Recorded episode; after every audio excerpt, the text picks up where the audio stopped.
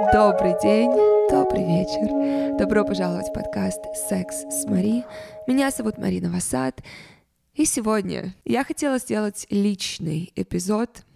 Только вы, только я. Сделать апдейт последних двух недель, потому что я взяла перерыв на самые необходимые жизненные вещи. Я получила права, переехала в свою квартиру, и сделала кредитную карту. Я на шаг стала ближе к полноценной жизни в Лос-Анджелесе. Осталось только получить визу, осталось купить машину.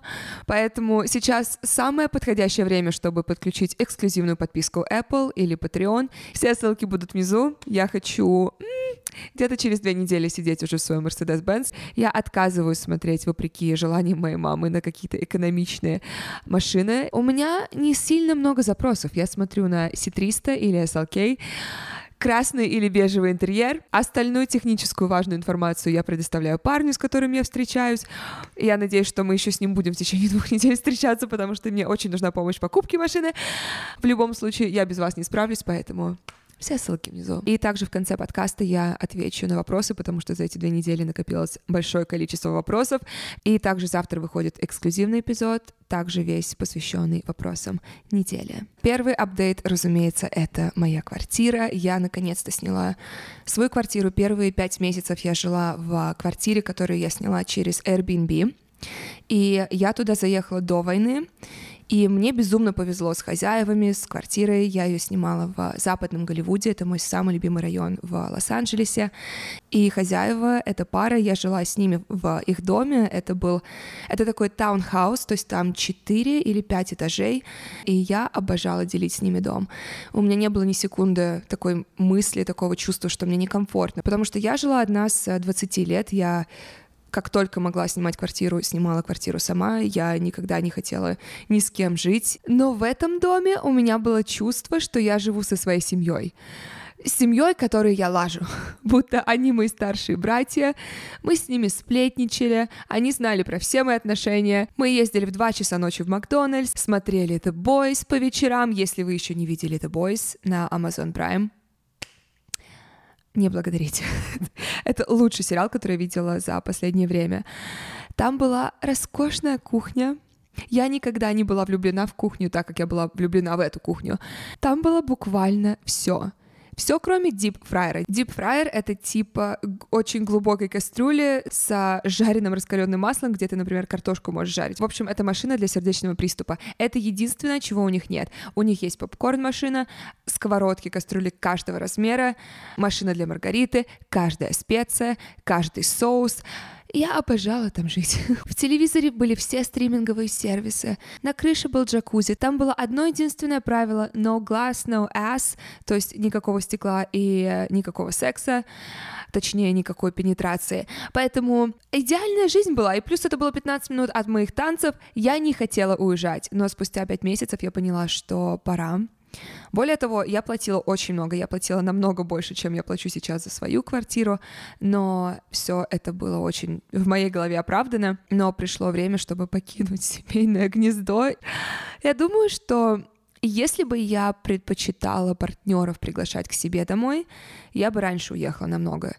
Но я настолько не люблю, когда ко мне приходят домой партнеры, что я ни на секунду не чувствовала, что как-то подавляется, как-то страдает моя личная жизнь из-за отсутствия личного своего дома.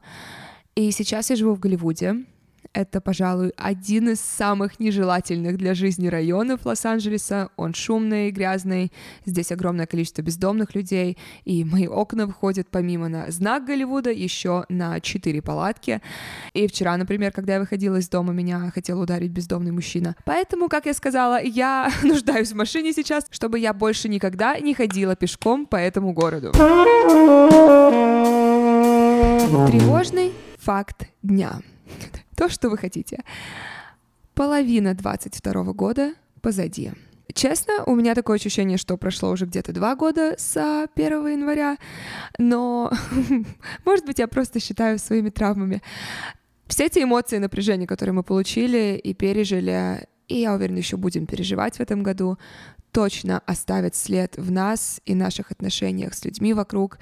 Именно поэтому я хочу напомнить вам о том, что сегодня особенно важно не потерять связь с самими собой, со своим внутренним «я», чтобы позже не потерять связь со своими близкими друзьями.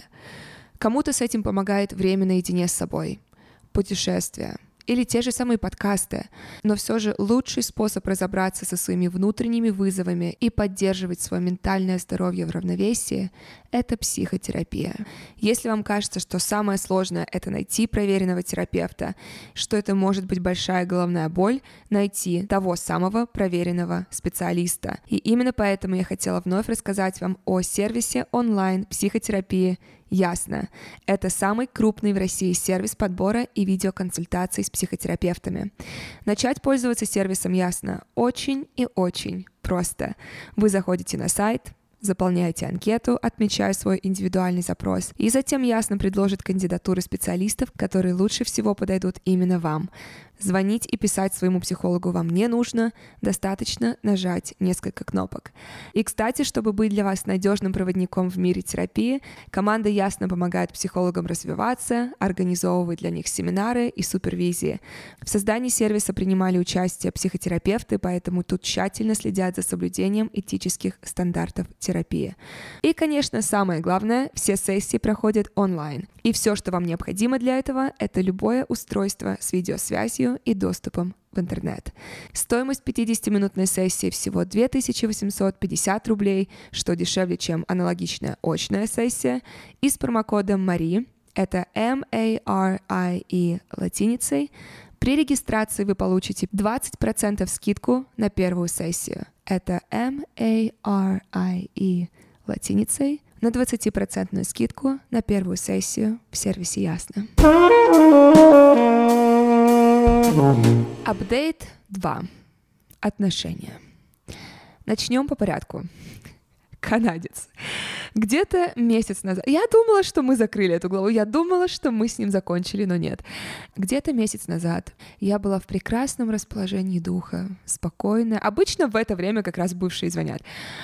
Наслаждаюсь своим покоем, никого не трогаю, и вдруг раздается фейстайм-звонок от мужчины, с которым я не разговаривала с мая. Последний апдейт, который я вам давала касательно канадца, это был тот вечер, когда я узнала, что у него не только есть девушка, но она была все время, что мы встречались, и еще как минимум год до этого. И я ответила на звонок, мне было любопытно, куда разговор пойдет, и он сейчас в турне, и он сказал, что соскучился, что, разумеется, его причина была, почему мы не общались последние несколько месяцев, это он настолько занят был. Я знаю, кем ты был занят, но он сказал, что купит мне билет в любой город, он начал перечислять даты турне, бла-бла-бла-бла-бла-бла. Самое смешное, что он предложил все города, кроме Лос-Анджелеса. Удивительно, почему. Но он сказал, выбирай любой город, я тебе куплю билеты. Если вы хоть на секунду задумались, что я заглушила свои принципы, потому что захотела пожить этим лайфстайлом и отправила ему детали своего паспорта, чтобы он купил билет, вы абсолютно правы. Именно это я сделала. Но благо в такие моменты слабости у меня есть друзья, которые напоминают мне о том, что такое поведение не служит мне, и что я заслуживаю большего, и что он засранец, что он не заслуживает моего внимания. В общем, я никуда не полетела. Я отказалась, но куда я полетела? Это Лас-Вегас. И полетела я с мужчиной, которого я пока не называю. Я о нем вам говорила. Давайте, чтобы я просто не называла его мужчиной, которого я не называю, назовем его мужчина, мужчина X. С мужчиной X у меня смешанные чувства. С одной стороны, мы встречаемся, и мы делаем вещи, которые свойственны парню и девушке, но мы не в эксклюзивных отношениях по причине, которой я не могу сказать, потому что, во-первых, я не знаю, куда эти отношения будут развиваться, и, во-вторых, я еще не решила, какие границы я хочу выстроить в этих отношениях в плане подкаста. Поэтому пока я самые интересные подробности ограничиваю, но пока его назовем мужчина X. Где-то на второй месяц нашего общения мы с ним переписываемся в один вечер, и он говорит, что летит в Лас-Вегас на UFC бой, что его только что позвали, и завтра он улетает. И Когда он мне это сказал, моя первая мысль была, угу, я была здесь, я это уже слышала. Снова мужчина, который говорит мне о своих планах, но не имеет намерения меня в них включать. Я уже была готова в моей голове попрощаться с ним. Однако, сразу после этой мысли он мне написал «полетели со мной». Меня долго уговаривать не нужно было лететь на частном самолете на один день в Лас-Вегас, на UFC бой, на первом ряду сидеть с Шакил Нилом в надежде, что на твое лицо упадет чья-то кровь. Я вам скажу, смотреть бой не по телевизору, не в записи, а, опять же, с первого ряда, и понимать, что звуки, которые ты слышишь, это не микрофон, а это двухметровая близость твоя к э, этим мужчинам, это удивительное чувство. Оу, я вспомнила историю, которая стоит того, чтобы ей поделиться. Сразу скажу, это одна из тех историй, которая, возможно, и случается часто, но этим обычно люди не делятся. Поэтому, естественно, я об этом расскажу. Когда мы занялись сексом с ним в тот вечер, когда он кончил, он остался во мне еще, не знаю, минуту, наверное, просто лежал на мне. И то ли я неправильно сделала движение под неправильным углом, то ли я просто не знала, что презерватив так может сделать, но когда я сделала движение, чтобы встать, на нем уже не было презерватива, хотя еще минуту назад на нем презерватив был. Что вам нужно знать обо мне сейчас? Последние четыре месяца длина моих ногтей, она была достаточно короткая, чтобы я могла функционировать, могла печатать, могла тренироваться. Но, скажем так, эти ногти слишком длинные, чтобы засовывать их к себе в вагину. Я не хотела риска что-то поцарапать. Я решила между мастурбацией пальцами внутри и красивым маникюром, я выбрала красивый маникюр. Соответственно, не было такой опции, чтобы я попыталась достать этот презерватив. И более того, не было времени, чтобы сильно думать о каких-то других решениях. В общем, он достал своими пальцами из меня презерватив, совсем, совсем утекающим. Это был такой очень объединяющий нас эпизод, поэтому я как минимум рада, что человек, с которым я сейчас сплю, адекватный, нормальный и нормально смотрит на такие ситуации. Разумеется, на следующий день я выпила Plan B. Это не то, что рекомендуется пить часто, это экстренная контрацепция, если есть вероятность, что ты забеременела, поэтому даже не было обсуждения, чтобы я не употребила тогда Plan B. Ну и раз уж мы говорим о сексе, я сказала, что я выстроила границы с точки зрения отношений, но с точки зрения секса у меня есть пас. С точки зрения куни и с точки зрения сквирта, это лучший партнер, который у меня был в жизни. Я помню, по-моему, еще до первого секса он сказал, что он безумно хочет сделать мне куни, и что мне просто придет... Я ему сказала, я не люблю, как бы, и... что есть куни, что нет куни, я с куни не кончаю, откровенно говоря. Куни просто не делает это для меня, но он сказал, что тебе просто придется смириться, просто знай, что я это люблю, я хочу это сделать для тебя, я хочу это делать с тобой, поэтому просто, просто знай, я это буду делать. Я говорю, окей. Я все еще не кончаю от Куни, но то, что делает он, очень близко, очень близко к тому, чтобы я начала его любить. А не парня, Куни. Во-первых, он использует руки. Если, скажем, руки не во мне, а это оказалось самым приятным, когда он лежит клитор и пальцы его внутри меня, то есть Мой самый любимый мем. Когда ты зажимаешь одним пальцем клитор, другой точку G, вагина девушки делает скриншот. Я могу подтвердить, но также он руки использует на бедрах, он либо сжимает их, либо гладит, либо на груди, соски, шея. Все, что я вам говорила, все, что я люблю делать на девушках. Поэтому, скажем, если вы, мужчина, слушаете, если вы этого еще не делали, крайне рекомендую в следующий раз, когда вы будете делать куни, не забудьте одновременно использовать и язык, и пальцы внутри. Следующий вернувшийся призрак из прошлого парень из Лондона. Я, я слышу голос своего отчима. О нет, снова он! Если вы еще не слышали эпизод «Ты ему не нравишься», пожалуйста, послушайте, чтобы иметь полную картину этой истории. За последние месяцы я успешно убедила себя, некоторых своих друзей и своего терапевта, главное, что мы с парнем из Лондона друзья. Как выяснилось, когда ты выходишь из токсичных романтических отношений и затем решаешь быть с этим человеком друзьями, и я надеюсь, что вы слышите воздушные кавычки в моем голосе, когда я говорю друзьями. Как выяснилось, если этот человек не поменялся, а он не поменялся, вы так и останетесь в токсичных отношениях. У вас просто теперь не будет секса. Вот и вся разница. Он прилетел в Л.А. на несколько дней, пригласил меня на обед.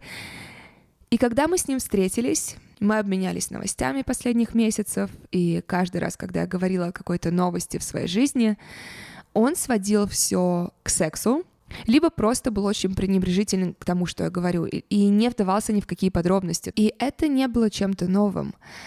Это было на самом деле очень даже в норме нашего общения. Просто когда ты находишься в отношениях с человеком, который тебя вроде бы открыто не оскорбляет, но он делает маленькие ремарки, которые каждый раз тебя задевают, ты уже принимаешь это за норму, и ты не видишь, что с тобой общаются пренебрежительно. И я практически всегда в моменте морозилась, я столбенела, чтобы высказаться. А когда после встречи я, скажем, звонила и говорила, что меня что-то обидело из его слов, все заканчивалось тем, что в итоге извинялась я. Я была отличной такой половой тряпкой, о которой можно было вытереть ноги, и я всегда возвращалась, я как сама себя стирала, сама возвращалась к нему под ноги. Я приведу просто два примера из нашего разговора, чтобы вы поняли, в чем вот это заключается, его пренебрежительность. Он спрашивает меня, появились ли у меня друзья в Лос-Анджелесе. И я начала рассказывать о том, что мне очень повезло с кругом друзей, которые сейчас меня окружают, и что в частности у меня появилась близкая подруга Кона.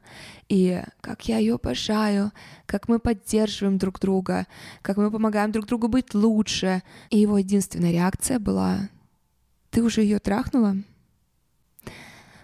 В какой вселенной это нормальный вопрос? И будь это любой другой человек, я бы сразу сказала, что как минимум, это даже не то, что неприличный вопрос, он максимально пренебрежительный, поверхностный, неуместный. Но в моменте я просто спросила у него, почему ты каждый раз меня спрашиваешь, спала ли я со своими подругами. А это действительно так. Каждый раз, когда я говорила о какой-либо своей подруге, с минуты, как он узнал, что я бисексуальна, первое его предложение, которое вышло из его рта, это «нам нужно добавить третьего человека». И он постоянно говорил о сексе втроем. И одна вещь, скажу сразу, которую я рада, что произнесла, в нашем обеде, это то, что за те годы, что мы с ним встречались, несколько было раз, когда я организовала уже секс втроем для него, не говоря ему, но в последний момент отменяла, потому что я понимала, что он этого недостоин, и я ему это сказала. Второй пример из этого обеда. Я начала говорить о танцах, и как я начала этим заниматься уже профессионально, как я уже поучаствовала в нескольких клипах, и как я мечтаю получить работу с артистом в турне. И его реакция даже близко не была реакцией любого другого моего друга. М-м. Его реакция — это... Хм, мне так весело думать о том, как ты будешь с каким-то рэпером в турне, и как вы обязательно переспите. И также он меня спросил касательно фестиваля, в котором я выступала весной, и э, он спросил, как все прошло. И я опять начала говорить воодушевленная, что мне безумно понравился процесс репетиции, мне понравилась дисциплина, мне понравились нервы перед выходом на сцену, адреналин, когда ты танцуешь перед тысячами зрителей. Он меня перебивает и говорит, нет, я имею в виду, с кем ты переспала. Я понимаю, я понимаю, что разговаривать о сексе — это часть моей работы. Но, как я когда-то уже говорила, Крайне редко в реальной жизни я говорю о сексе. Это моя работа, я ее люблю. Я люблю читать о сексе, делать research, я люблю записывать подкаст. Но когда я выключаю запись, когда я заканчиваю монтаж, когда я закрываю книгу, когда я нажимаю на кнопку «Выложить подкаст», я предпочитаю жить нормальной жизнью и говорить о всех других вещах, из которых состоит жизнь. Поэтому я не знаю, почему он так зациклен на этой теме со мной, но после нашей встречи я почувствовала себя абсолютно неуслышанной, неувиденной, непонятой. И это чувство, которое было на самом деле все эти там 3-4 года, что мы были вместе, и следующие несколько часов меня не покидало вот это чувство, что мне хотелось ему позвонить и сказать это. И потом я поняла, задала себе вот этот вопрос, почему, зачем мне ему доказывать, кто он такой, чтобы мне доказывать ему, что я достойна, чтобы меня увидели, чтобы меня любили, чтобы меня поняли. Я поняла, что я не хочу снова попасть в этот цикл, я не хочу снова, условно, посидеть, погрустить, позвонить ему, скорее всего, закончится, опять же, все тем, что я буду извиняться. Одна из моих самых любимых фраз в Пинтересте — это «ничего не будет меняться, если ничего не будет меняться».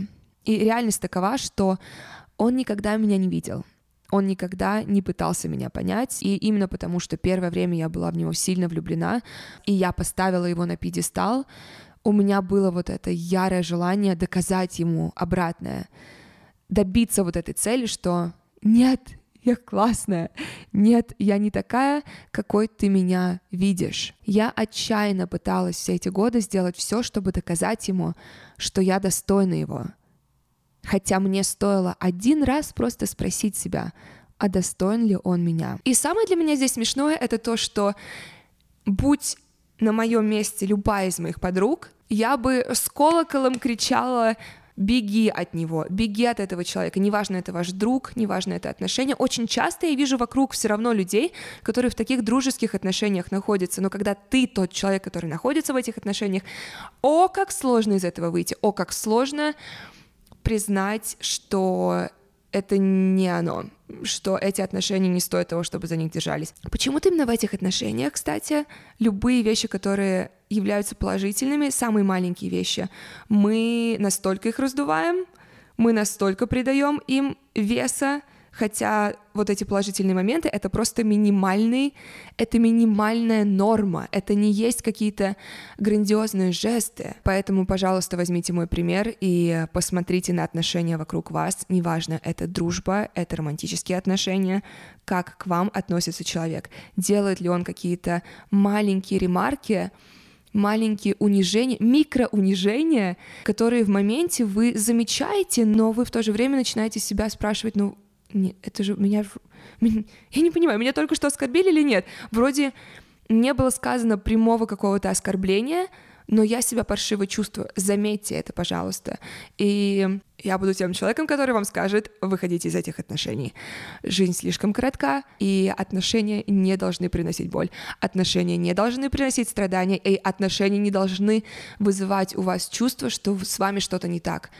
И отношения не должны у вас вызывать чувство, что вы должны доказать этому человеку, что вы достойны его любви и внимания. И самое главное, у вас не будет вот этого чувства, что увидеть меня. м Ваши люди будут видеть вас, во-первых, такими, какими вы являетесь, будут видеть все то прекрасное, чем вы являетесь. Да, они будут видеть ваши какие-то условно недостатки, но они будут поднимать вас, они не будут вас опускать, они не будут делать вот эти маленькие ремарки.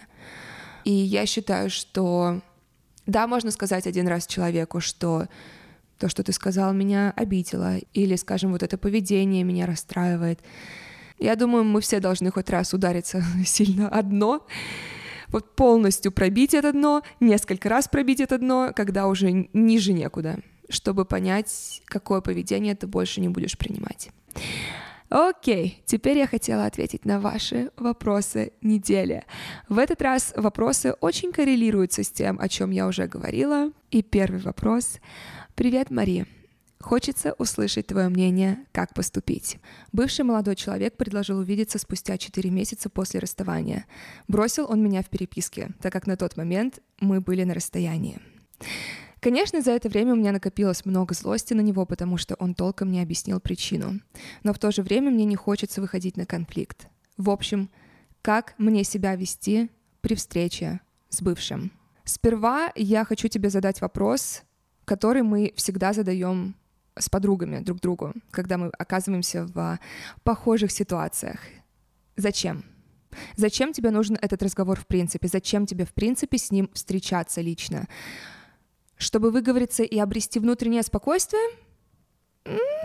Возможно. Но слишком большая вероятность, что это перерастет в спор и конфликт, который тебе не нужен. Мне кажется, одна из самых сложных вещей в частности в токсичных отношениях, это не только признать, что человек не изменится, но и найти в себе силы выйти из этих отношений ради своего внутреннего спокойствия. И лично для себя я заметила, что нет более подходящего способа обрести это спокойствие, чем выговориться психотерапевту, добраться до всех травм, добраться до всех причин, почему я позволяла этим ситуациям, этим отношениям складываться так, как они сложились. Но никогда общение с этим человеком не приносило мне спокойствия. То есть каждый раз, когда я хотела условно выяснить отношения и выговорить свои чувства, всегда заканчивалось тем, что я извинялась. Поэтому я точно знаю для себя, что личная встреча никогда не работала. А если он еще очаровательный будет и начнет флиртовать, скажи мне честно, есть ли хоть маленький процент того, что вы переспите? Даже если ты ответила нет, я все же не советую тебе с ним встречаться, и вот почему. Иногда нужно услышать свой вопрос со стороны, Иногда нужно проговорить все подругам, чтобы услышать, опять же, что ты говоришь, чтобы услышать, насколько простое на самом деле перед тобой решение.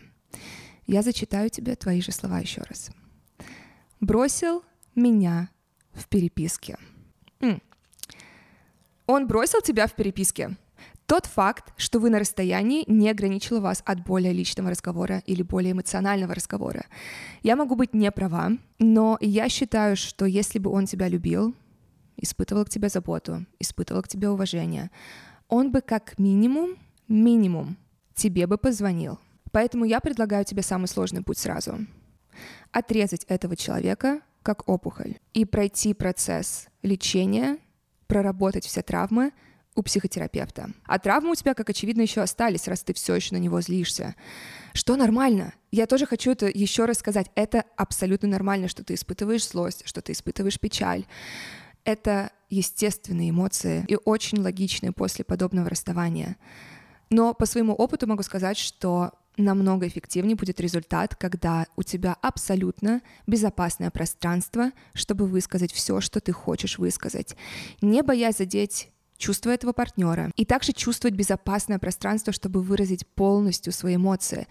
Потому что, возможно, ты будешь плакать, возможно, ты будешь ругаться, как я это делала. Я и плакала, и ругалась, и кричала своему терапевту. И я знала при этом, что, во-первых, меня никто не перебьет. Я знала, что мой терапевт слушает и параллельно делает записи, на которые можно потом опираться, используя вот эти мои эмоции. Поверь мне, когда ты будешь с ним, со своим бывшим, ты также спокойно ничего не сможешь сделать. Моя любимая фраза, которую я услышала в школе, это «Я себе что, на помойке нашла?»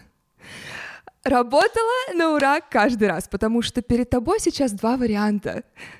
Либо ты себя нашла на помойке, либо нет. Никто никогда не выбирает первый вариант. Взрослая я уже нашла другие альтернативы этой фразы, но суть этой мудрости не меняется, этой школьной мудрости. И, возможно, в тебе нет еще вот этой уверенности, с которой ты бы хотела ходить по жизни. Тогда посмотри внутри себя, где твои способности проседают.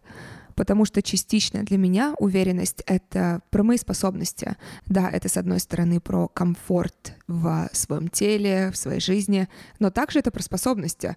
Я себя намного более уверенно в тех же самых танцах чувствую сейчас, чем три года назад. Поэтому посмотри, где ты проседаешь, и сосредоточься на том, чтобы эти скиллы прокачать, чтобы уверенность также прокачалась. И еще один вариант, который работает всегда по-разному, то есть я не гарантирую здесь успех, но это то, что, кстати, чаще всего нам хочется сделать, это написать сообщение этому человеку. Я бы написала что-то вроде «Привет, я не вижу для себя смысла видеться, потому что я поставила точку в наших отношениях. Я желаю тебе только самого хорошего, но я бы не хотела продолжать коммуникацию». И если он не будет уважать твое решение, то это только дополнительный довод. Никогда с ним не видеться. Следующий вопрос. Мне залетел сразу в сердце, потому что я там была. Мари нужна помощь. Месяц назад в мою любимую кофейню, в которую я хожу почти каждый день, устроился работать новый бариста. Красивый, очаровательный, высокий, и мы мгновенно стали флиртовать друг с другом. Он всегда делает что-то экстра с моим кофе, и теперь это чуть ли не моя самая любимая часть дня иногда. Я давно не испытывала никому такой химии, и я каждый раз думаю, чтобы оставить ему свой телефон. Это хорошая идея или лучше оставить все как есть? Спасибо. У меня на это краткий ответ. Не гать там, где ешь. Или там, где пьешь кофе в твоем случае. Еще зимой я познакомилась на вечеринке с диджеем. Он играл, мы обменялись контактами, я стала ходить регулярно на его сеты, один раз в месяц, два, иногда три. И несмотря на то, что моя первая мысль была, мы точно с тобой переспим, между его сетами мы практически не виделись. Но поэтому как раз я предвкушала наши встречи, потому что знала, что я точно получу вот этот заряд от нашего взаимодействия. И так как я не буду получать этого вне его выступлений, все нарастало, все ощущения, все ожидания. Мы с ним и флиртовали друг с другом, и, проходя мимо, мы могли дотронуться до руки или до бедра. И от этого создавался вот этот сильный эффект запретности. И в какой-то момент я также задалась вопросом, хорошая ли эта идея нам все же переспать. И спустя где-то три месяца после знакомства на очередной вечеринке мы поцеловались в клубе. Наложите на это три месяца антисипации. У нас был прекрасный секс. Прекрасный секс, о котором я стала сомневаться на следующее уже утро. Потому что моя первая мысль была, когда я проснулась, а вдруг он теперь будет себя странно вести, и мне придется искать новое место, чтобы танцевать. Он написал, что он рад был меня видеть, я написала «и я тебя», но в течение всей следующей недели мы не разговаривали, но в итоге, когда я пришла на эту первую вечеринку после секса, не было никакой неловкости, но нужно понимать, что и такой же химии тоже не было. Но в итоге, мне кажется, мне очень повезло, что мы смогли вернуться на вот это нормальное общение, что нет никакой неловкости. Я уверена, будут еще ситуации в жизни, когда я поддамся вот этим мгновенным влечениям, и это будет прекрасно, и ни о чем я не буду жалеть. Но не гать там, где ты ешь. Оставь все там, где ты находишься. Оставь все на уровне флирта. Ты будешь больше и дольше получать заряд эндорфинов, потому что не будет вот этой кульминации. Ты все время будешь вот в этом приятном напряжении, когда ты с ним. Но не нужно поддаваться любопытству. Оставь это в своих фантазиях. Мастурбируй, если хочешь. Мастурбируй на него сколько угодно. Пускай он будет продолжать тебе делать лучший кофе, пускай ты будешь его самой любимой гостей, но не надо с ним спать. В реальной жизни игнорируй его. И последний вопрос на сегодня. Мари, почему бывшие вспоминают о твоем существовании, когда ты строишь новые отношения? Чего они добиваются? Я уверена, что здесь может быть спектр психологических причин, но я считаю, что в принципе к бывшим возвращаются, потому что это знакомая территория, потому что намного сложнее начинать что-то с нуля, чем вернуться к тому, где ты уже был. Ты знаешь, какой секс, ты знаешь их характер, не будет сюрпризов. Но самое главное, ностальгия — это одно из самых сильных чувств, которое часто нас и возвращает к бывшим. А почему они это делают, когда ты уже в новых отношениях? Возможно, чтобы посмотреть, могут ли они тебя все еще получить. Или посмотреть, испытываешь ли ты к ним все еще чувства. В любом случае, как я сегодня уже говорила, если не было проделано никакой работы после расставания, нет никакого смысла сходиться – если ты хочешь увидеть новый результат.